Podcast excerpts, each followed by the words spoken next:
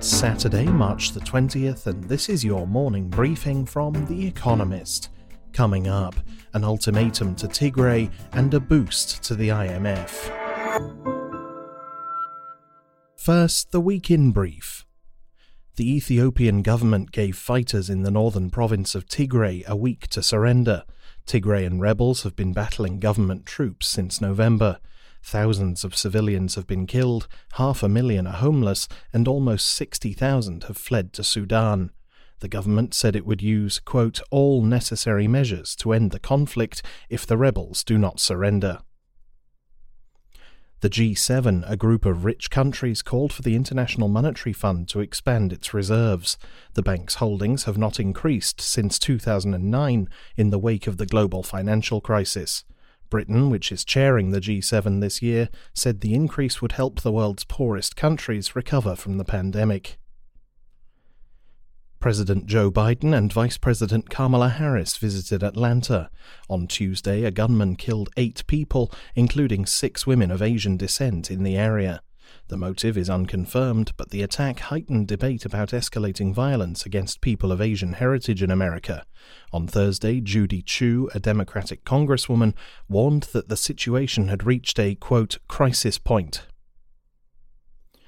Although the European Medicines Agency confirmed that it was, quote, effective and safe, Denmark, Norway, and Sweden have not resumed use of the AstraZeneca Oxford University COVID 19 vaccine. The Scandinavian countries want to carry out further analysis to ensure the drug does not heighten the risk of blood clots. France recommended the vaccine only for those aged 55 and over. The BBC said that one of its journalists was detained along with another reporter in Naypyidaw, Myanmar's capital. Since the military coup in early February, 40 journalists have been arrested, 16 of whom remain in custody. On Friday, security forces killed eight protesters. At least 232 have died in violence since the coup. America's Federal Reserve announced that it would not renew the looser capital rules it granted to banks to ease the pain of the pandemic. Last year, it exempted both cash reserves and treasuries from the supplementary leverage ratio, which requires banks to hold equity worth up to 5% of their total assets. That exemption expires at the end of March. And IAG, the airline group which owns British Airways, raised $1.4 billion in bond sales to tide it over until international travel can resume. Airlines had hoped a surge in summer bookings would boost their revenues, but a stalling vaccine rollout in Europe may slow demand for foreign holidays. British Airways suggested it may sell its headquarters after the pandemic induced rise in home working. And now here's today's agenda Places of Mind The Life of Edward Said. With Orientalism, published in 1978, Edward Said examined both political and cultural imperialism and argued that Western writers misrepresented the Islamic world. It went on to become a foundational text in post colonial studies. Now, a new book traces the life of the scholar behind the work, in Places of Mind, Timothy Brennan portrays Said as a multifaceted critic whose activities extended well beyond the ivory tower. Said was a lifelong advocate for his native Palestine. In the wake of the Munich massacre of 1972, in which a militant Palestinian group killed 11 Israelis, Said's political activism attracted attention from the FBI.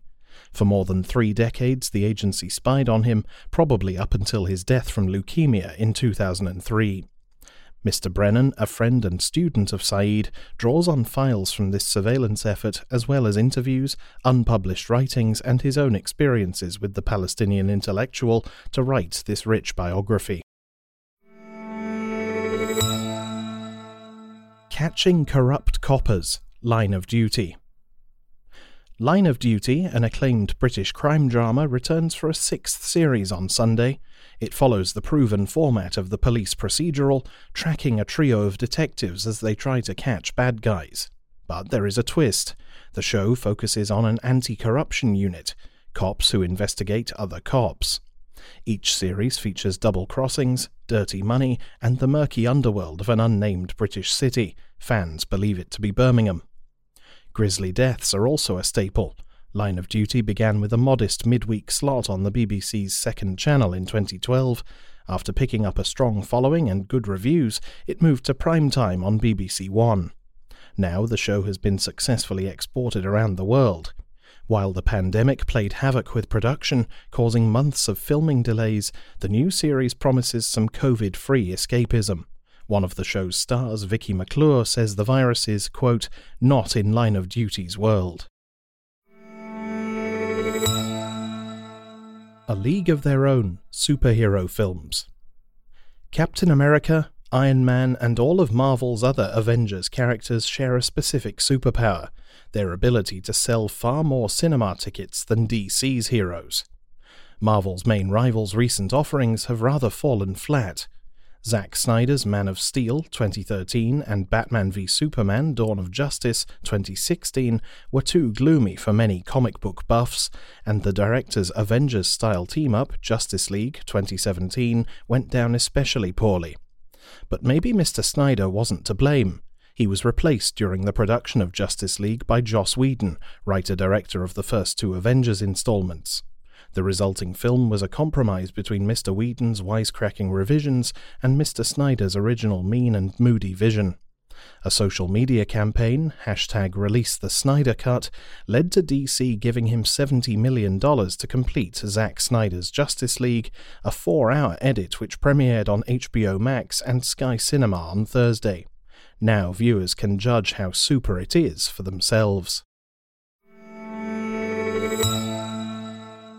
Better in than out, limiting cows' emissions with algae. Natural dietary supplements are all the rage these days, but they are more than just a fitness fad for humans. Fiddling with farm animals' diets can reap great economic and environmental rewards. Several years ago, scientists realized that lacing cattle feed with seaweed can slash bovine methane emissions but it was unclear whether the effect was temporary or whether the quality of the animal products would suffer. Now, research in the journal PLOS ONE reveals that cows fed seaweed daily for five months produced up to 80% less methane than those fed on normal grub.